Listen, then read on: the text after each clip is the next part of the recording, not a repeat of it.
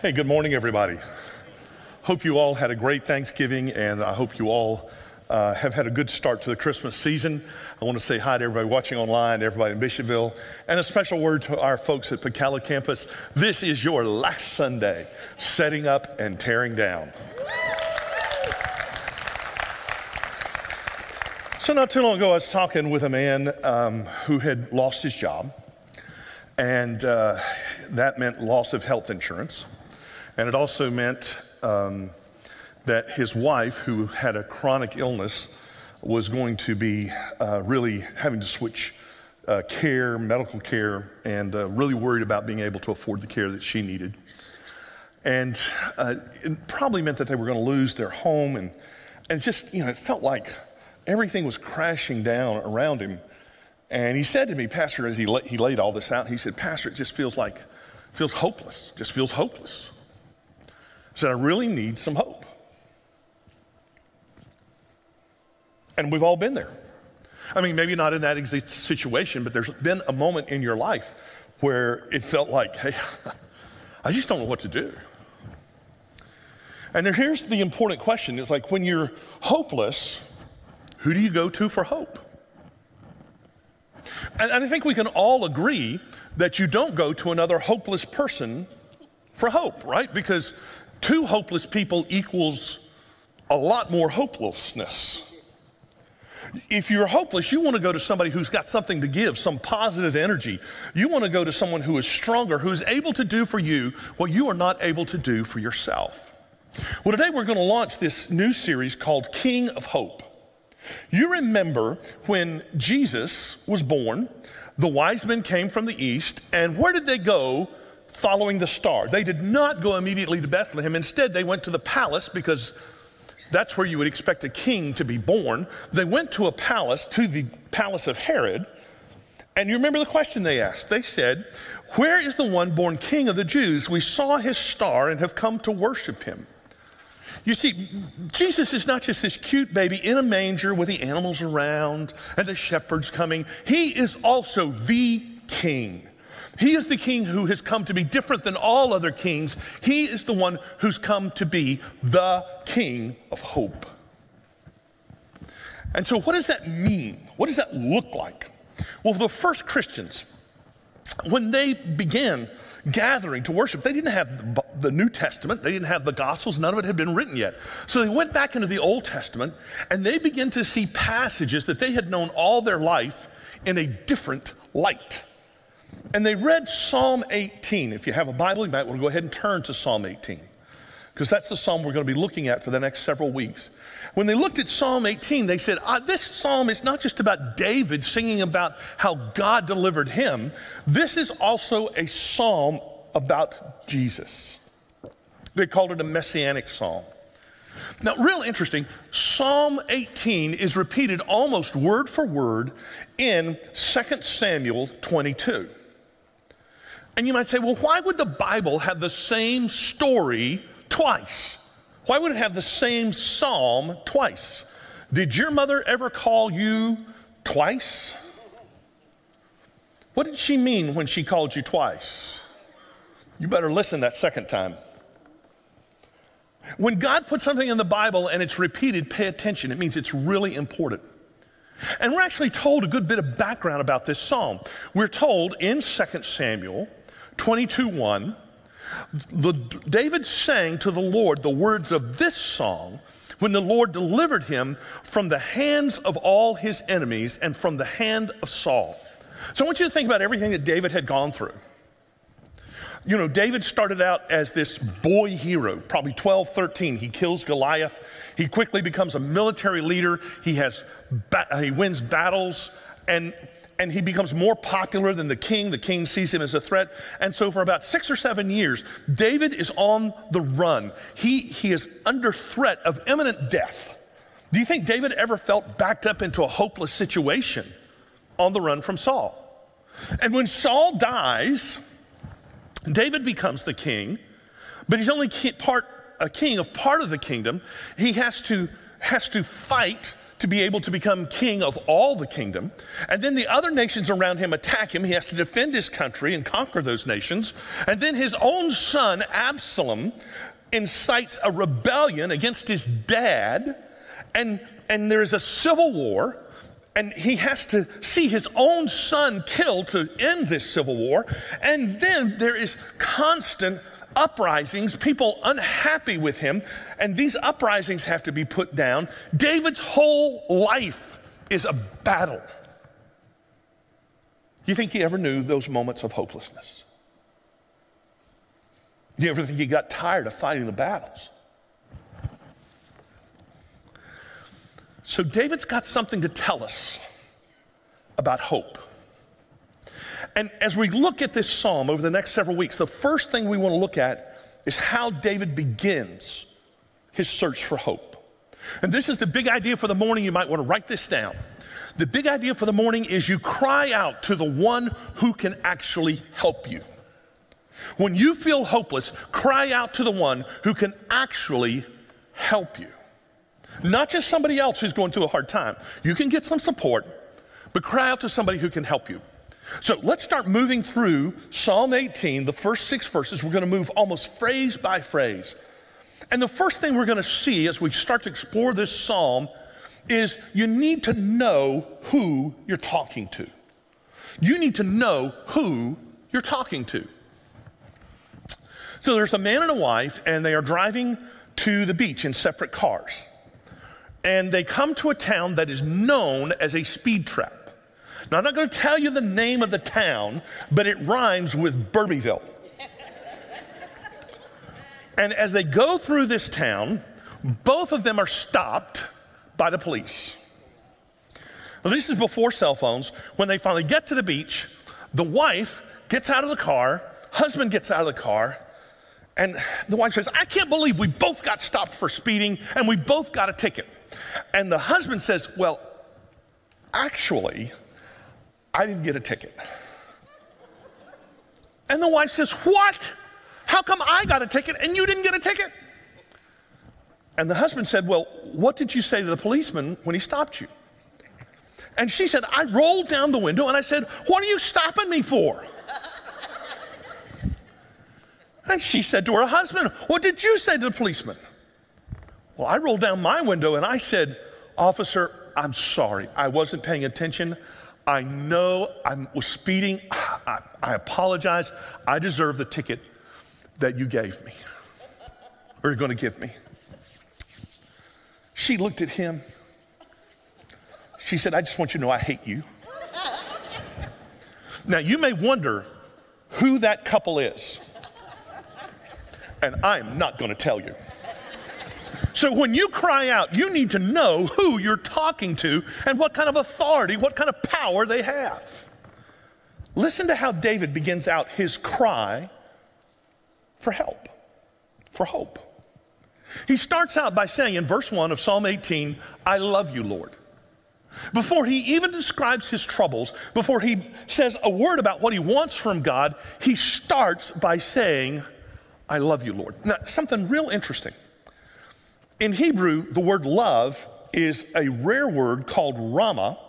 It is used in the Old Testament to describe God's compassion toward his people. But there is one time here in the Old Testament where it talks about a person having compassion for God. Now, think with me about this.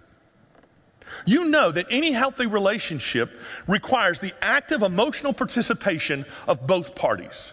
And when there's not active emotional participation of both parties, that relationship becomes dysfunctional. If you want a healthy relationship with God, it requires you to be emotionally invested toward our Heavenly Father. I can imagine David's prayers going something like this God, I don't know how you do what you do. How do you listen to the prayers of all these people who only want something from you and they don't want anything for you? God, how do you put up with all these people who say that they are your followers and then they don't follow? God, how do you deal with people who put your name on things that you want nothing to do with? David is invested in his relationship with his heavenly Father. Hear what he's teaching us. Before the moment of hopelessness hits, it helps to have a relationship with the one who can give you hope. In the middle of a crisis, it's tough to actually begin your relationship with God. It's not impossible, but it is tough. That's why today, if you're kind of on the fence and you're thinking, I think, you know, one day I might want to follow Jesus, let me encourage you, do it now because the moment of crisis will come and you will need to know your Heavenly Father. Start investing in that relationship now. Now, what David is about to do is he's going to unpack a series of military uh, pictures, illusions, which describe God. Well, he's a military man, he's a soldier, it makes sense. But I want you to listen to these. He starts out by saying, The Lord is my strength. God is my strength. You think there was ever a time in battle when David was like tired and it's like, I don't know how I can go on? And then suddenly he got a surge of adrenaline, a surge of strength, and he was able to go on. And he recognized that strength came from God. God gave him strength when he didn't have any. And David says, The Lord is my rock. The word rock here actually means cliff. And those of you with a military background, you know the best place, the most strategic place to fight a battle is when you have the high ground. The other guy has to attack uphill. You've got an advantage in the line of fire. That means you have an advantage that helps you win. When you love the Lord, He is your advantage to win in life. Now, He may redefine the win, but God is there to give you the advantage, to put you in a position to win. David goes on and he says, You're my fortress, my stronghold, my fort. When, when I'm under attack, you're, you're the one I can go to to feel safe and you are my deliverer. Now, again, the, the word deliverer doesn't really translate well into English. It actually is from a Hebrew word which means to escape. And we would not say, God, you are my escaper. What this means is that God is the one who makes a way out when it seems like there is no way. Rabbits live in communities, not just burrows, and a community of burrows is known as a warren. And every warren, community of rabbits, has multiple entrances and exits. Why? Because if the fox comes to one, the little bunnies can escape out the back. That's what God does for us. Now, a couple of important things to remember. God's way of escape may not be on your timing. In other words, you may be saying, okay, God, I need to get out of this now. And God says, I'm going to get you out of it, but you're going to have to wait a little while. And here's sometimes the hardest thing, even for Christians to believe. If you are a Christian, if you're a follower of Jesus, God's ultimate escape for you might be death. You have said it, so have I. Well, he is now in a better place. See, if, if you're a follower of Jesus, you really understand this earth is good, life is good, heaven is better. Your best day on earth will be no comparison to your worst day in heaven. The worst day in heaven will be great. I don't even know what the worst day of heaven is. It's a perfect place. You probably won't have a worst day. Isn't that great to think about? Wouldn't, wouldn't, it be great to wake up one day, not have any anxiety? By the way, do we sleep in heaven? I've never thought about that before. But you, you, you get to live without anxiety or worry. You get to live without thinking about your finances or your kids. It's, it's, it's all taken care of. And some of you won't know what to do. That's why you'll need to praise God for a while to figure out what to do. And you'll say, well, I just don't know if I'm comfortable with the whole idea of death being the ultimate escape. Okay, I get that. And by the way, don't choose that escape for yourself. God will provide the time, but what that means is you get to live in hope. God is our deliverer. He goes on, he says, My God is my rock. Now, I'm told that Eskimos have something like 78 different words for snow. In Hebrew, there's like 12 different words for rock. Have you ever seen pictures of Palestine? It's a rocky place. And what does it mean here? Here he's talking about great big rocks, kind of sit out there, falling off of mountains. Imagine you're out fighting this battle. Remember, all combat in the Bible is hand to hand, there's no laser guided bomb. And so you're in this hand to hand combat situation, and a sandstorm comes up. Do you keep fighting in the sandstorm? Only if you're Carolina. Oh, come on. You know, what? now I have picked on them all season. I needed to give them that, didn't I? Some of the Clemson fans says, no, no, you didn't. Okay. So, no, you don't fight a sandstorm. What you do, you, you, the battle stops, and enemy and friend alike get behind a rock in the lee of the wind. Because in a, anybody ever been in a sandstorm? I know some of you have, where that, that sand comes and it's like a thousand pinpricks attacking you all at once. You stay out in it, it's going to tear your flesh off. So you get behind that. It, it means whatever storm is howling, God stands between you and that storm. David's given us all this incredible imagery, and he says, In whom I take refuge. Refuge is back to this whole idea of a safe place. I was talking with a woman. She had the difficult job after her parents passed away of packing up their home. And it had been a happy childhood, and the parents had lived there a long time. She had a lot of positive memories there. She said she just wept and wept when they packed the last box. She told me, I feel like I've lost my safe place. And I get that. I really understand. But listen, our ultimate safe place is not a location, it's a person, and his name is Jesus. Then David says, The Lord is my shield my shield. This is a picture of a shield in David's time. Uh, you may be surprised, it's not made out of metal, it is made out of wicker, and it is wrapped up in strong leather, tied. And given how swords in those days uh, were made mostly out of iron at the time of, of David, um, and they were clumsy, difficult to use, not very sharp. Uh, this would be an effective weapon. Somebody attacks you with a sword, you can easily parry this because this is lightweight against the heaviness of the iron. And, and if somebody tries to stab you, you can use this. It gets caught in the wicker, and then you can twist it and take your opponent's, opponent's sword away. If somebody's firing an arrow at you, it can hit that shield, and then that shield will get entwine that arrow and, and it, it protects you. Or if it's a spear, same principle, the tip of the spear gets entwined up in that wicker and it can be taken away. God stands between you and your attacker. Now, now here's the interesting question. Let's say I'm in battle and, and I've got one of these shields and I see the guy coming at me to attack me, and he's got his sword raised, and he's got his spear in the other hand, and, and am I afraid that he's coming? Yes, I'm afraid.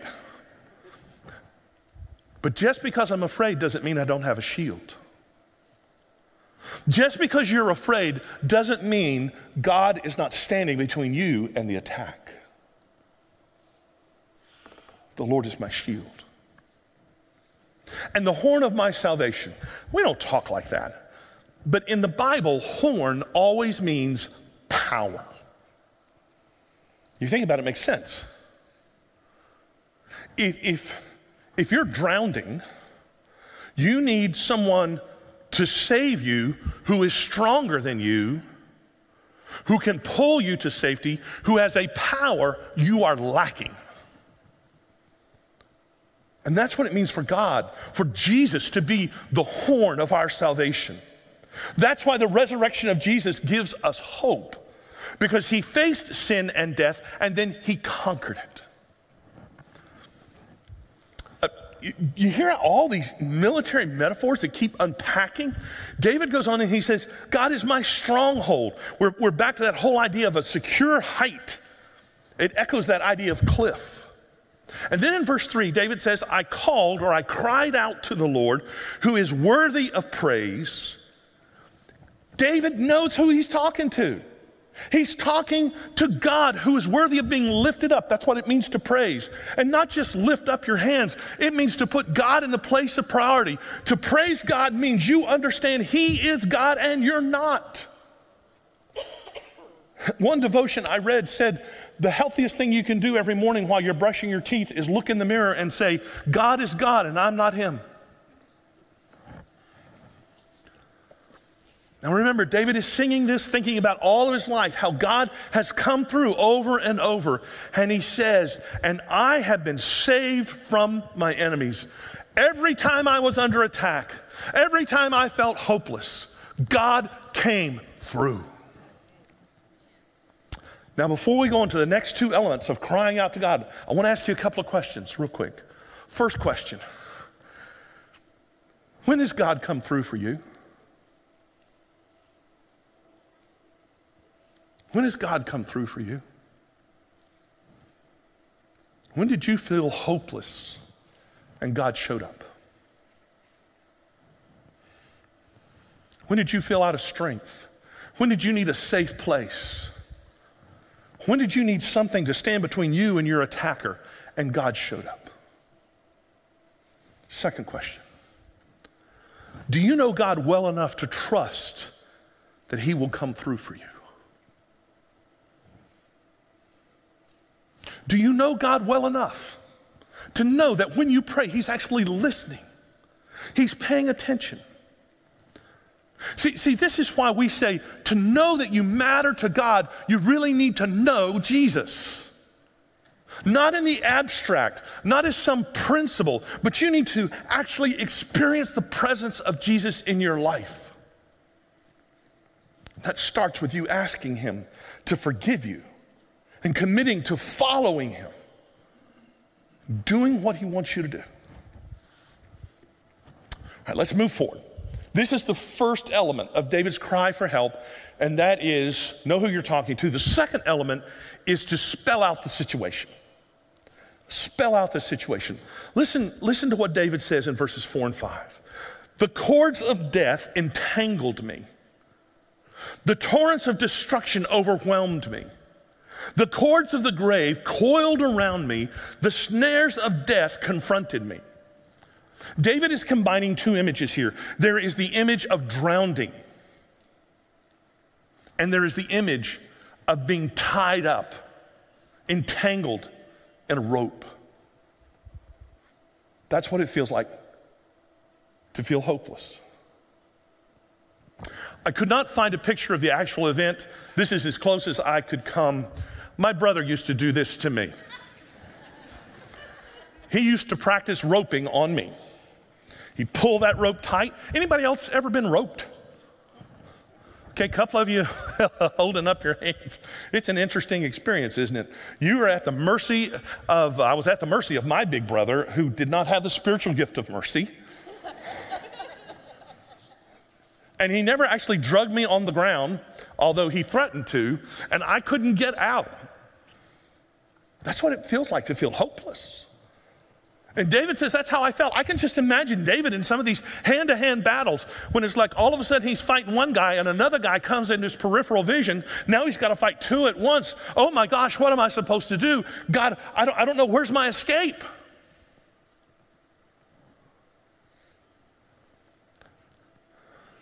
But David knows God well enough to be real about how he feels.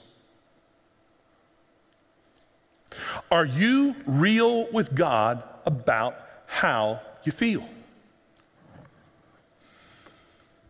Now, let me tell you why this is so important because uh, as Americans, we are not uh, as expressive with our emotions as some other cultures, and probably particularly as Baptists, we are pretty uptight. And uh, so when we really feel excited about God, we do this.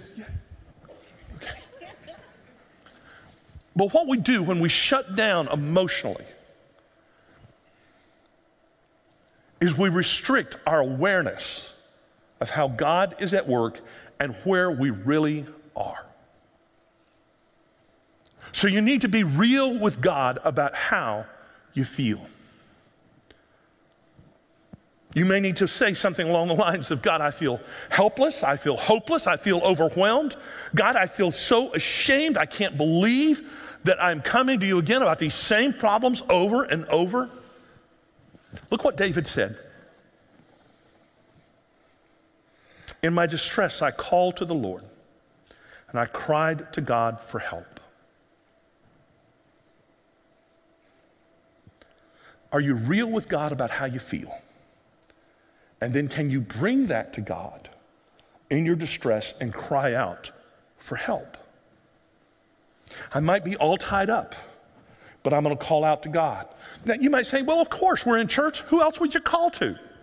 Maybe it's just me. Maybe it's just me. But I have a hard time, probably based on my family background, way I was raised, all of that. I have a hard time actually asking God for help. And you say, Well, you're the pastor. You're supposed to know this. Yes, but I came up in a family where you were supposed to be tough enough to do it yourself. Tough enough to do it yourself. You know, so even to this day, I will pick up things that are really heavy, and Gina will say, Do you need some help? No, I don't need any help. I've got this. And sometimes I actually will pray. I'll pray, God, I know this is a really tough situation, but I'm going to get through it. Do you hear how stupid that prayer is? I mean, any prayer is good, right? Don't get me wrong. But to say, God, this is really tough, but I'm going to get through it, the very fact that I'm saying that means I'm not sure. I feel pretty hopeless. And, and doubled onto this is I feel a lot of shame because maybe like you, there are patterns of sin that I keep repeating. and I hate to use this, but it just keeps coming up to my in my head, and y'all are gonna make fun of me for this, but sometimes I feel like Britney Spears. Whoops, I did it again. Is that not the ultimate dad joke? Yes, okay. And some of you over on this side are going, Who's Britney Spears? don't Google it. You don't want to know. Okay. But I mean, I feel that. I feel like, God, I've, I've sinned again. I did this yesterday. I've done it again. God, I'm so ashamed. So please forgive. And I will try to rush my forgiveness. You know, please forgive me, God, for doing that over and over again. This, folks, okay, that's, that's not bad. But a better thing is, God, let me just feel it. So then I can finally feel your grace.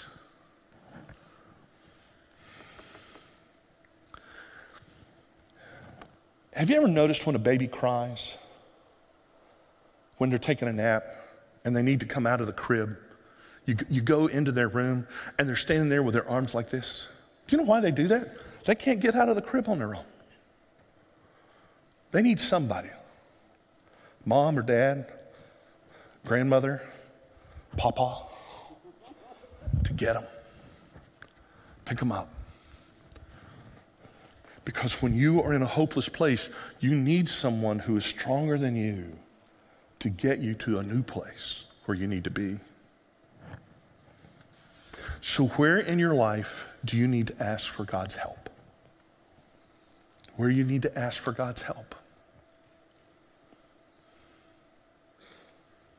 Today, where would you ask God to really do something? Now, real quick, one more element of this cry for help is found in the last part of verse 6. David says, from his temple, he heard my voice. My cry came before him into his ears. God hears our cries. God hears your voice. Isn't this amazing? How many billions of voices do you think God is listening to right now? But he knows your voice. This is the third element God hears you. You are so important to him, he knows your voice. Um, we were in Florida for Thanksgiving, had a wonderful time. And after we did the big Thanksgiving family reunion, 140 people there, we, my side of the family, our part of the family comes back, and, and we, uh, we were at the ranch house. There was about 25 of us in the house, and everybody's talking, and there's a lot of noise, a lot of activity. And in the middle of all that noise, I heard a voice cry out. And I knew that voice. And I got up out of my chair and I started to go toward that voice because that voice belonged to my grandson who was waking up from a nap. In the middle of all that noise, I heard his voice and I was going to him because he matters to me, and I had to shove his grandmother out of the way. I did not shove her, okay? If I feel that way about my grandson, how do you think your Heavenly Father feels about you? Do you think when you cry out, he's sitting there going, wait a minute, wait a minute, wait a minute. When you cry out, do you think he's sitting there going, after the mess you made? You, you think your Heavenly Father, when He hears you cry out, goes, What have you done for me? That is not your Heavenly Father. He knows your voice and He listens for you. Now, the man I was telling you about at the, at the first of the sermon, he lays out all of his troubles and he said what often hopeless people say. He says, Nobody understands. Nobody understands it. And you know, we say that. I think it's a way that we try to give expression to our pain. But if you think about it, it really doesn't make much sense. Of the billions of people who've ever lived, nobody understands what you're going through. Somebody's been through it. And when he paused for breath, I kind of leaped in and I said, Well, I want to tell you some good news. There is someone who understands exactly how you feel. And he looked at me surprised. He said, Who? I said, Jesus. He said, I expected you would say that. Well, I'm a pastor. You know, that's what I say. And I tried to unpack it for him a little bit. Hey, Jesus, Jesus gets where you have been, where you are. You Jesus knew what it was like in the garden. He prayed, Father, let this cup pass from me. This isn't looking real good. And, and do you think Jesus was ever entangled by the cords of death? They bound him and led him to Calvary? Do, do, you think Jesus ever felt overwhelmed by destruction? Remember, on the cross, he took on himself the sins of the entire world. Whatever hopelessness you feel, Jesus has experienced it. Jesus knows it. Jesus gets you, He understands you. And I want to tell you the really good news. Not only does Jesus understand the hopelessness you feel, but remember, three days after he was dead, he rose from the dead, and that demonstrates he is the King of hope. He has the power to defeat sin and death and hopelessness, and he can be your King.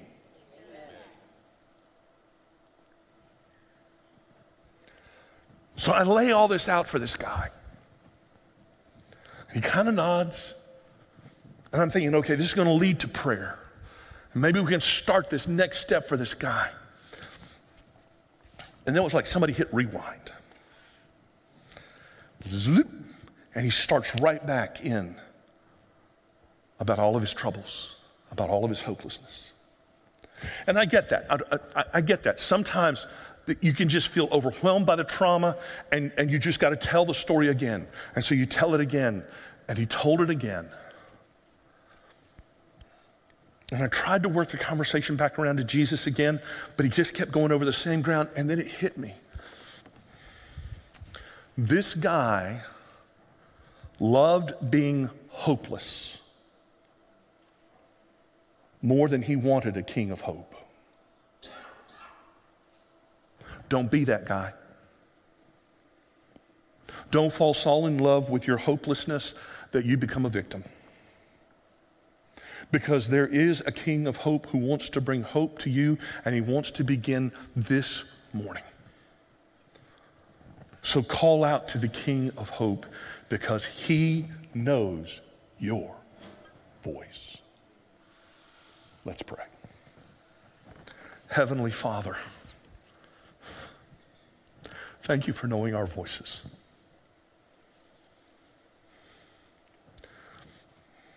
I want to pray for this man. He, I pray that somehow you would reach through that hopelessness of his, that victimhood of his, and you would help him cling to the King of Hope. And I pray, Father, for all of us when we're hopeless, that we remember you are the King of hope and you hear our voice. Especially today, I pray and lift up to you people who don't know Jesus, that they today would accept him as Savior and Lord. And today, Father, they would find out that Jesus is our King of hope. I ask all of this in his name.